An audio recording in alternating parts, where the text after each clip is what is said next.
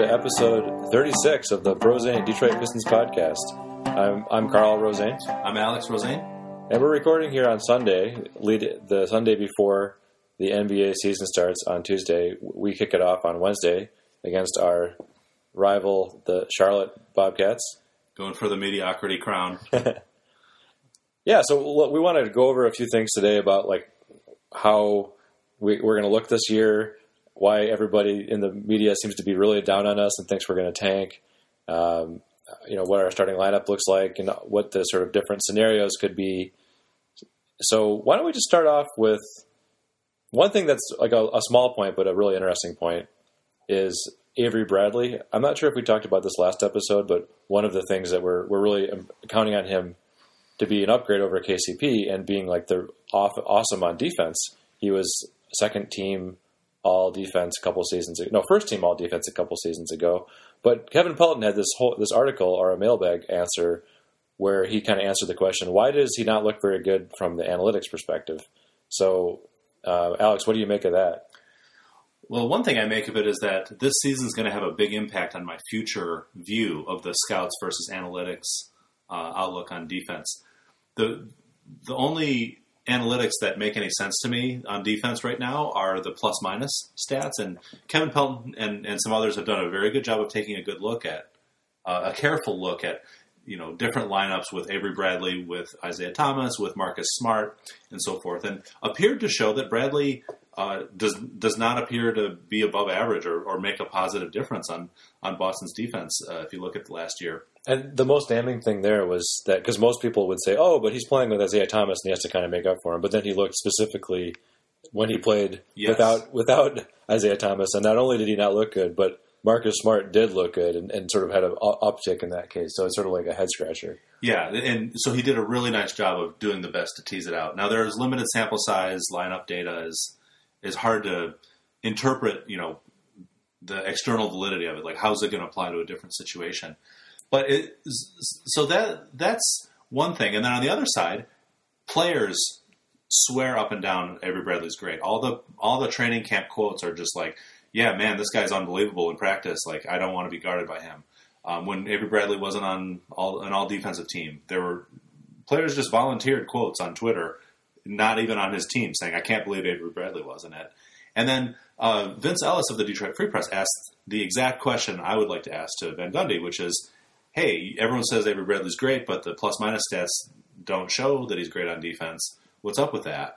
And I was so glad he asked that. And Van Gundy had a very satisfying answer to that, which is, I'm aware of that. I like analytics a lot in a lot of situations, but I don't trust them on defense yet. Bradley's only weakness on defense is that taller shooting guards can shoot over him because he's not very tall for a shooting guard. Other than that, the analytics just aren't there to tell the true story on defense, and I think he's good. Well, that's a heartening answer. I think it's reasonable to think that he will be good for us. But it's just one of those things. Wing defenders in particular, maybe it's a system thing. It's just hard to know as a fan who's good or not. And so now it's like, who are you going to believe, the players and coaches and scouts of the league, or the plus-minus stats and the analytics? We're going to find out something important about that this year, and I have a bad feeling about it. Like I'm worried I'm going to be disappointed, but he looks really good. And just by analytics alone, he looks about like KCP overall, just in general. Mm-hmm. On offense as well, he's a better three-point shooter, but he has enough turnovers that it makes his offensive rating, which is a trusted stat, slightly about like KCP's. So really we're looking at him to be, I don't think we should hope for him to be like a huge spark plug on offense. We really want to have it be like, it brings our defense from 8th in the league last year to like 5th in the league. And, that's kind of the anchor that propels us to be a good team.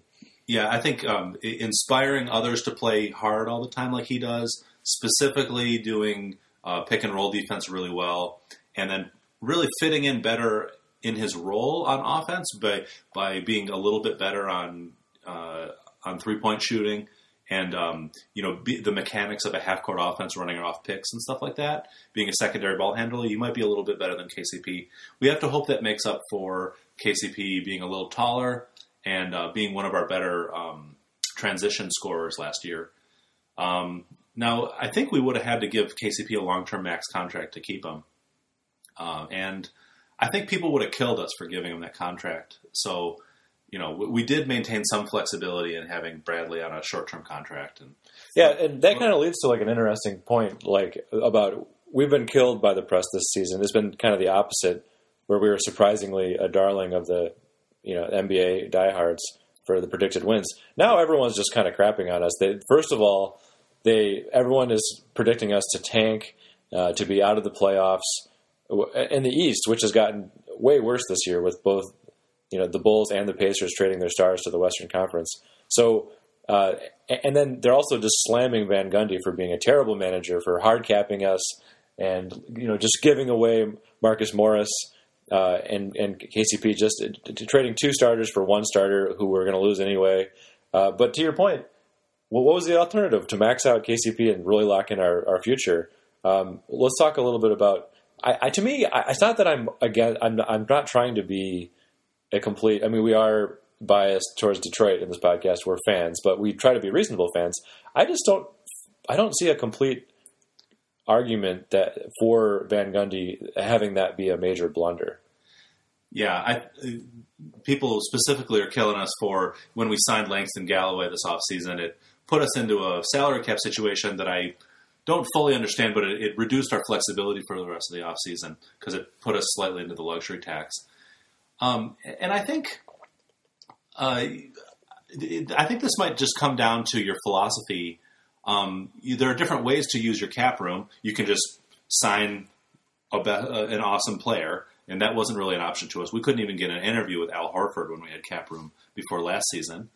You can bide your time and absorb other teams' players and some assets into that cap space, which we did to get, you know, Anthony Tolliver and other folks before last season.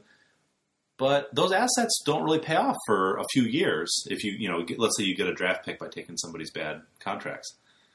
So the other thing you can do is to sign good players that fit your system and try to be good. And I think the NBA cognoscenti, you know, the cool kids that I actually think are cool and I read a lot, you know, The Ringers, .com, Zach Lowe, those folks, they just will only tolerate two strategies. You're either going to tank or you're going to orchestrate a super team. And if you're doing anything else, you're garbage. And I just don't think we have either of those options. I think we just have to make some bets and try to see whether they pay off. Yeah, I do think Zach Lowe's a little bit more reasonable on that front, in that he makes the point that to have a chance at signing somebody good, you first have to show that you're good enough as a team to be a plausible place to go. Mm-hmm. And there have been examples of teams that get good enough where suddenly, you know, like Boston, you know, they had, the history of a city seems to matter less. Like Los Angeles is the all-time, you know, coolest place to play, but they suck and they have for a while. And and we'll see next year if they can just get Paul George or not. But they haven't had luck lately. Whereas Boston, they just got really good, and then suddenly they were able to make all these moves to get, you know, to sign the big free agents this offseason. So the Pistons, I think what our strategy would be right now is that if we can make it out of this offseason and not like be able to see how good we are with Avery Bradley, and if it turns out really good, we have the chance to try to re-sign him and maybe attract some rejiggering where we could actually make a trade for someone who's a star. But if we're not, then we still have the chance to just not sign Avery Bradley. Like, what if it turns out that Avery Bradley really is just kind of like a KCP replacement level player? Well, we also don't want to max him out, right? Yeah, that's right. We bought ourselves some time. He's a trade chip too. I mean, he's exactly the type of guy who a conference finals level team would love to slot into their rotation. A lot of the finals teams would start him. I mean, I think Cleveland would start Avery Bradley if you gave him to him now. I think he would start over Dwayne Wade and J.R. Smith. I think there's a bunch of those teams out in the West who really could use – think about Oklahoma City. you know, instead of thinking about Andre Roberson, they could have Avery Bradley. You know, just there's a bunch of teams that could really use a guy like him. So we have that trade chip. He's on a great contract for this season. We have that chance to evaluate him. We'll see. You know, the other thing I like, which is not real. I mean, people also say that we gave up Marcus Morris, who was a, you know, solid starting NBA player along with KCP. But what that helps us right now is it opens up our lineup. So Stanley Johnson's going to start this year, and if we're going to be good, we need to have some of our lottery picks pan out. Last year, he was kind of on Van Gundy's shit list, and we just kind of had a lot of people at the 3-4 position, so he didn't really play much. He's going to start this year. He has a real chance to have a good attitude, be a defensive first, make sound offensive decisions when he has a chance to kind of person, and I'm really excited to see that. I'm not to say that that's, you know, a strategy to sign to give away good starters so that you can have a chance to play your rookies. But as a fan, that will be fun to see, you know, just to see if he's good. Yep. So I think we have a coherent strategy for this year that it's not fashionable, but like we're making a bet that is pretty reasonable. We kept all our draft picks, and if it doesn't pan out, you know, after 2 years, most of these contracts expire. Like 3 years from now, I think we only have Andre Drummond under contract. I think after next year, Tobias and a couple other guys' contracts expire. So it's not like we locked ourselves into 6 years of being awful. So anyway, we keep going back to this point. Like you have to pick a strategy and stick with it. And I think one of the things people don't understand when they're saying we're going to tank is that it really does sound like Gores and Van Gundy are on the same page. That like we're committed to having this. There's one way we're going to try to do it. It's going to last a certain number of years, and then if it doesn't work, it's over. Van Gundy signed a 5-year contract. He has this year and next year left into it. Coincidentally, after those next 2 years, we don't have much committed, so we can just start from scratch and try again.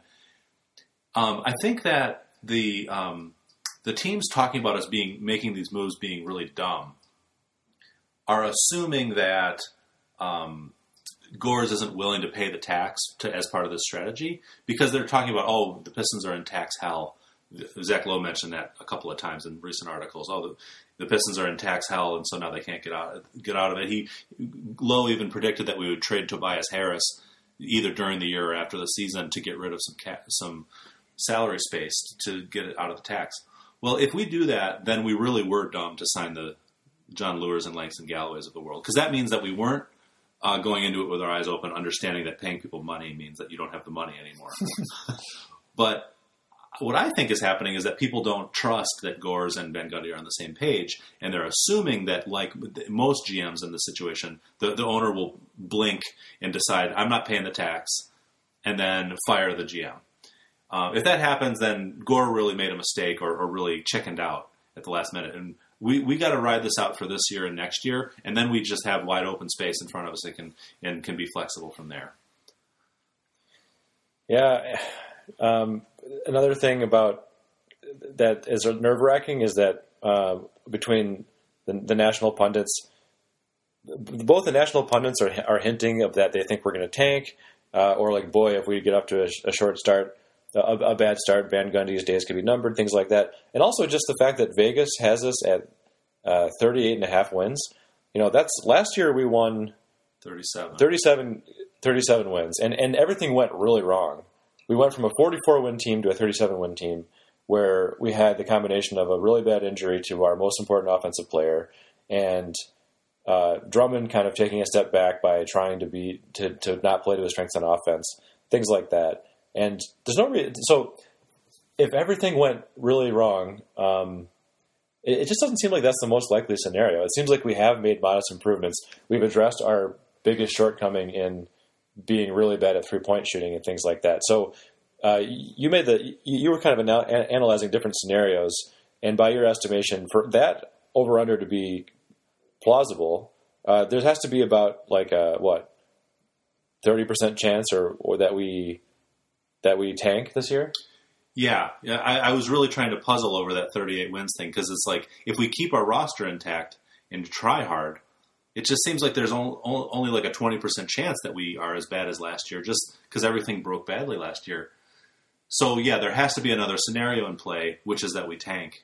And if we, there's all these signs and portents and omens that a lot of people think that Van Gundy's on the hot seat. It's one of these weird situations where nobody is coming out and reporting it, and it's not part of the narrative and training camp and stuff. No one's saying, oh, you're on the hot seat. And Gores and Van Gundy are saying all the right things about being on the same page. But, you know, the Ringer.com's podcast, Over Under podcast, all three of their commentators pick the under, and I think most of them use the word tank. Well, what would have to happen for us to tank, I think, is that Van Gundy's fired, because he would not make the moves required for us to be bad again. I just think he's not in this to tank and build a team for 5 years from now. And Zach Lowe keeps having these ominous sayings, you know, if Pistons are a 5-12 start away from some serious drama, or on a podcast he would say, oh boy, things could really get bad in Detroit this year if they get off to a bad start. He also predicted at least one coach is fired by Christmas. He won't name names because that's not nice. But, you know, you got to think Van Gundy's on the list. So, yeah, if you do the math on, like, if there's like an 80% chance that we're better than 38 wins if we keep status quo, and there's a 100% chance that we're worse than 38 wins if we tank, you know, you can make various assumptions, but you come out between 30 and 40% chance chance that we fire Van Gundy and tank is implied by that prediction by Vegas. And, you know, markets and betting markets are pretty good at making predictions and taking into account information. So there's this weird situation where our reporters and the cognoscenti folks, are they hearing whispers that are not solid enough to report on? And that's why they think we're going to tank? Or are they just basing it on their own experience and they think how other teams are run, that's how they think the Pistons should be run and Van Gundy should be fired? We just have no way of knowing as fans without any solid reporting out there. But it really threw me for a loop to see that 38.5 wins over under and people picking the under. And I really had to go back and think where that's coming from. And where it's coming from is Van Gundy is on the hot seat. There's just no way. There's just no other way that could be true. And that's kind of scary. I mean, it would be a way of ripping off a Band-Aid and restarting, but for what? I mean, I would be very disappointed if that happened. There's not really a good history of teams never turn out well when they kind of under bad circumstances decide to tank or to start to rip things apart, yeah, kind of off schedule. I just don't see that turning out well for us, and I would much rather see us really give it a go this year. And let's take a look at the last couple of seasons. 2 seasons ago, we had 44 wins, and we were 13th in the league on offense. This is offensive rating, the number of points scored per 100 possessions. And we were 12th in the league on defense. And that got us, you know, above 500 and into the playoffs. And we're looking at it. And then last year, we were 8th in defense. We were even better at defense, and we had the best defensive rebounding team in the history of the NBA. But we were 24th in offense. But what's funny is both our three-point percentage and our offensive rating were the same as the year before, but the rest of the league has just gotten, you know, with the crazy offenses and everyone shifting to the pace, the, you know, spacing out and making tons of threes, space, pace, yeah, and space. We're kind of behind on that, and because of that, just by staying the same, we got way worse. So when you think about what we've done in this offseason to address that, and the fact that there's a chance that Reggie Jackson comes back and is as good as he was 2 years ago, it doesn't seem like you can imagine a scenario where we actually upgrade to like 5th in defense and then return to middle of the pack in offense. And then we could be like a pretty damn good team and have like 45 wins. Yeah, that's a scenario it's not like above 50% that happens. Yeah. But because in particular, you never want to bet on somebody just coming back from having a season ruined by injury and then just being the same, especially when it's a nebulous injury like tendonitis.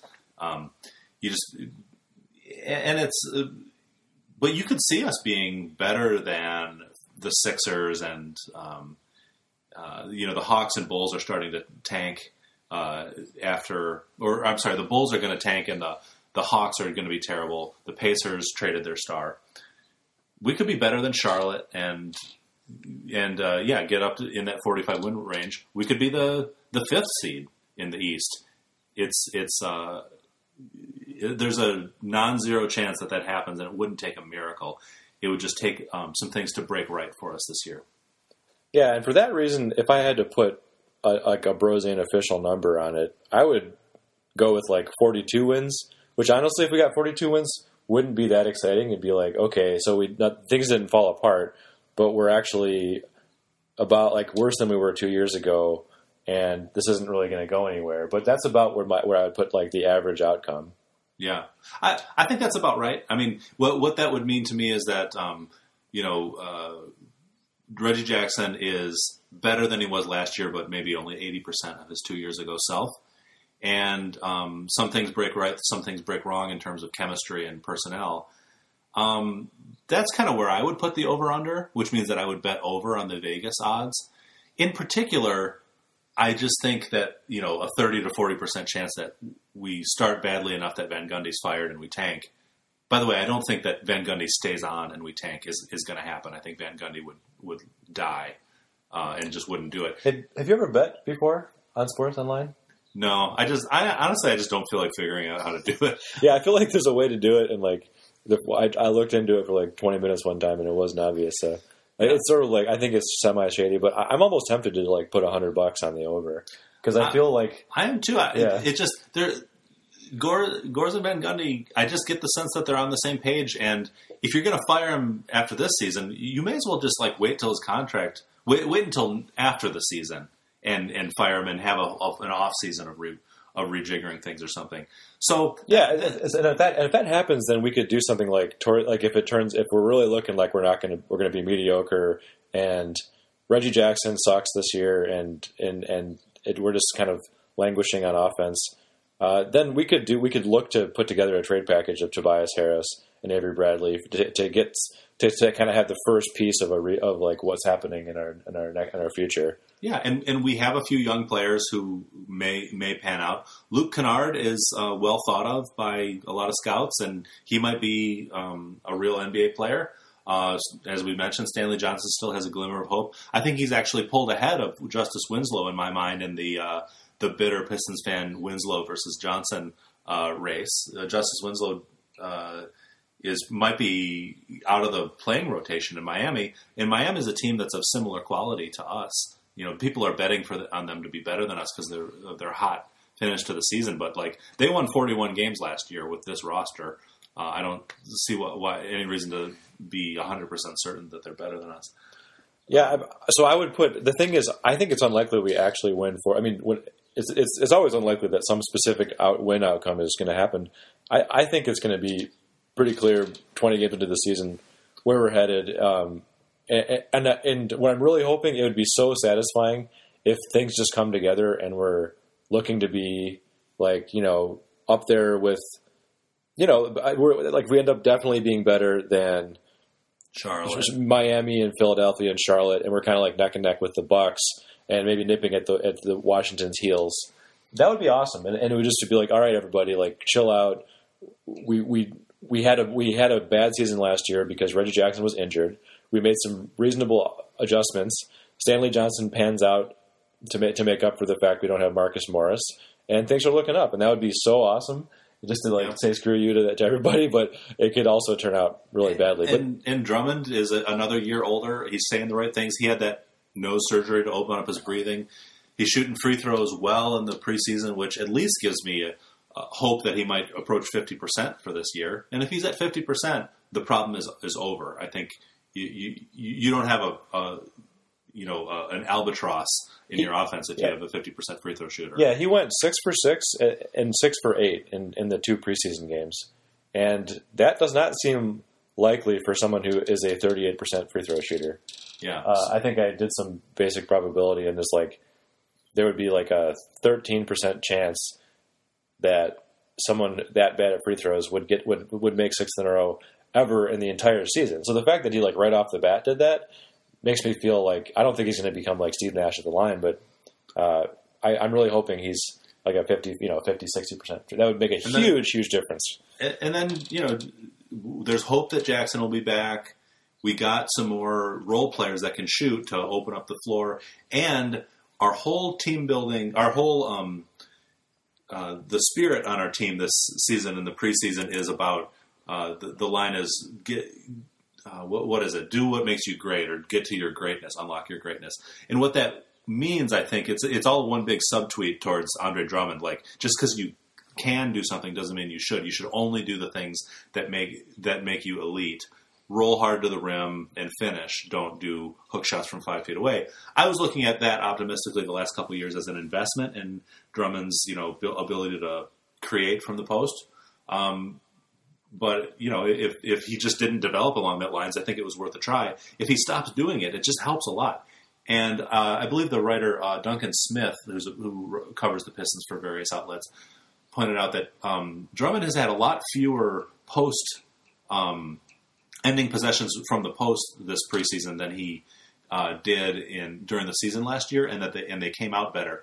So it appears that, at least at the start, he's taking to heart the that's not going to be the main way we use you on offense. Only post up if you get great position, and if you don't have great position, we're doing something else on offense. So there's all these things that point in a hopeful direction. It really does, to a great extent, come down to Reggie Jackson's knee. And that's why I'm at 42 wins. If Reggie Jackson came back and everyone agreed that he's 100% healthy and he looked great in the preseason, I might go more like 44 wins. But we're not there. There's a really good chance that he's just never the same. Yeah, and that's the biggest thing I'm worried about. Everything else besides Reggie Jackson looks optimistic, but I don't have a great gut feeling about him. One thing that's really cool is that the Pistons official podcast now publishes, it basically has a feed of every interview, which is, so if you're a fan, you should definitely listen to it. It's pretty cool. But when I hear Reggie Jackson being interviewed, I just don't get a great feeling. Maybe that's just the way he is and I shouldn't read too much into it, but I don't know. He just sort of has all these platitudes and doesn't have a lot of energy. And I don't know. And I just feel like if he does not come back with that first step that he had a couple years ago that made him really a top 10 or top 5 offensive player at the point guard position. Yeah, that's just a huge difference in our team. Yeah, and going back to something you said a few minutes ago about rebuilding off schedule doesn't work out well. I mean, that's why I think that riding this season out, no matter what, is probably the way to go, and then we can rebuild in the future. Because people talk about, Drummond's disappointing, so you should trade him. Like, you don't sell low on an asset. I mean, if Drummond is disappointing, that means that what we would get back for him is disappointing. So where have you really gotten yourself? And you could get his contract off and have a shorter commitment, but you would have to give up a draft pick or something to do that. So I think the smart bet is still on the hope that the legitimate hope we have for our young team that's developing, that was good on defense. If we play hard, we could be a scrappy success. But what you said about about Reggie in the interviews, I'm really getting some insincere Dwight Howard vibes from him. Like it just in terms of chemistry and personality. I just, how Dwight Howard would say the right things, but everyone behind the scenes said that everyone whenever he leaves a team, there's all this reporting that says that, nobody liked him. He was a bad leader. He would say the right things about how we all need to pull together. Then he would just go out and not try hard if he didn't get post touches. And so, I don't know. We'll see what happens with Reggie. I mean, he did say something that I really liked in some after practice interviews in preseason, which is that how much he's talking with Andre about how important it is for the offense for Andre to roll hard to the rim. And that unlocks everything everybody does. That was That was great for a number of reasons. It shows that Reggie's trying to be a leader. It shows that he understands something that's true and really important about our offense. Mm-hmm. And it shows that that's an idea that's floating around the team that I hope Andre takes to heart, because that really is what unlocks our offense. And that's, Andre had a season, I think 3 or 4 years ago, where he had a really high win shares. And that was when the role he was playing in offense was offensive rebounds and rolling hard to the rim only. Andrew Bynum was throwing alley-oops to him and stuff like that. No, not Andrew Bynum. No. Will Bynum. Yeah, Bynumite. Boy, that was dumb. So anyway, this is all to say there are a number of different ways this could play out. I think the national folks might be reading it wrong in terms of how likely we are to tank or how likely we are to pull the plug, and the instinct to have it to be disgusted with a guy you thought was going to be good being disappointed to trade him right away. I think is not rational. I think you just the fact of the matter is we had to make a bet, and we bet on Andre and Reggie. This probably is not looking great for that leading us to a championship, but now we just have to see that through. It's not stupid to sign a guy who later gets injured. It's just you can't know if a guy's going to get injured. And that's just where we are. I think we're going to have a watchable team this year. Well, let's talk about the 3-4 a little bit. We have Stanley Johnson and Tobias Harris starting. Last year we had Jon Leuer starting, and as soon as he moved into the starting lineup, he started to stink. He was a solid player off the bench, and he didn't seem to be able to handle the extra minutes or pressure or increased defensive competency that he faced. So him coming, but if he's coming off behind Tobias Harris, and also we have Tolliver now who could come in, and he had a really good year last year. Where was he? Sacramento. Sacramento. He would have been our best 3-point shooter last year. And I kind of wonder, like, if Stanley Johnson turns out to not be able to handle starting at the 3, we could move Tobias Harris over there, and then we have Jon Leuer and Tolliver to work with at power forward. And one person worth giving a shout out to, but who I don't think is going to make or break our season, but we might actually see him play a little bit, is Henry Ellenson. Yeah, he's been by all accounts really solid and very consistent in training camp and the preseason. And he is a skilled guy who gives us a little bit of a different look. He can handle the ball, and he's just unusually skilled for a guy his size.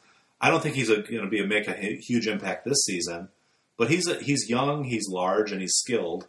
And so for our 16th pick in the draft a couple of years ago, it's nice to see everyone you've invested in a first round pick at least have a shot at having some impact. So last year it was like zilch. So it's nice to see some signs that we might see him a little bit.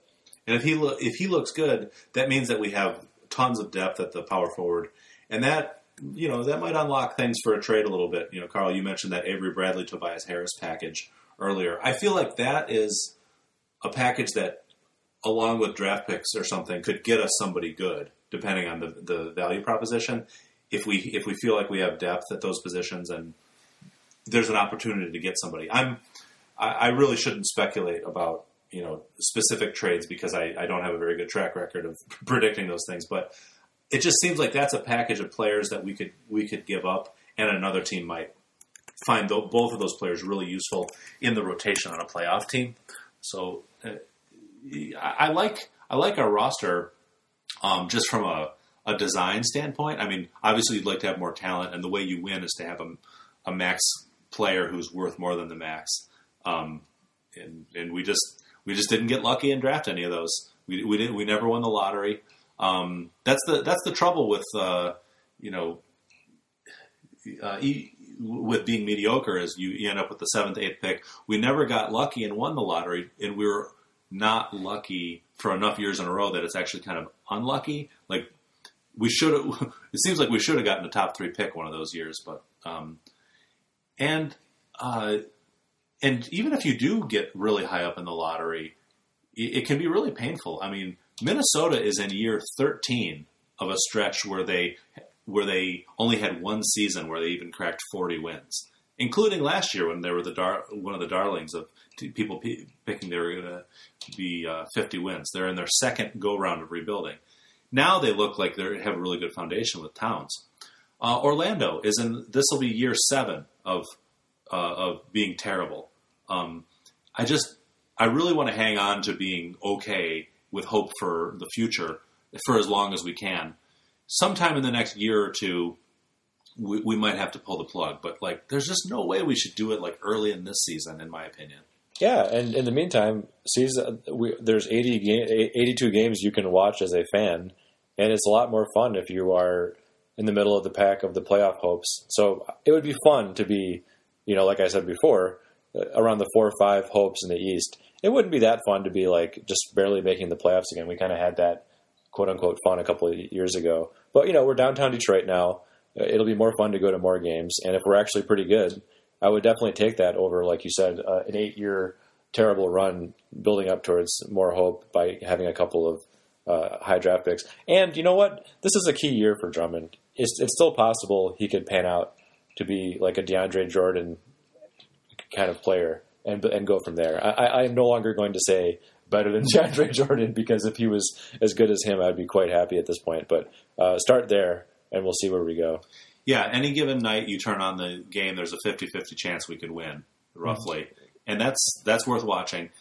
And also, if we tank, the Pistons are playing in an arena that the owner doesn't own. There was that leaked memo that came out a month ago or so that showed that the Pistons lost a lot of money last year on an operating basis. I don't quite believe the owner's accounting on that most teams are losing money, because then why are the teams selling for $2 billion? Like there's just something that doesn't add up there. But it, you know, Gores could really justify moving the team if we pull the plug on it and we're terrible, and then the fans don't show up to the games because we're bad. We just don't want to get that stink on us. I think we might be in a situation like Indiana or Milwaukee where we just don't have the solid enough depth of the fan base or the money machine that the Knicks and the Lakers have to withstand a 5-year tanking ordeal. I'm not saying I would predict that we would move, but that's a glimmer off in the distance that might be something to worry about. So why don't we just try to be good and see what happens? Agreed. Well, I don't know. That was kind of an efficient podcast, 36 minutes in. Usually we blab for about an hour, but I think we had an organized set of things we wanted to discuss, and let's just see how it turns out. We'll be really excited. And the first game of the season, we're playing one of our key rivals, and that'll be a litmus test to start off our hopes. If we beat Charlotte on our opening night, that'd be a great start. It would be, yeah. Go Pistons.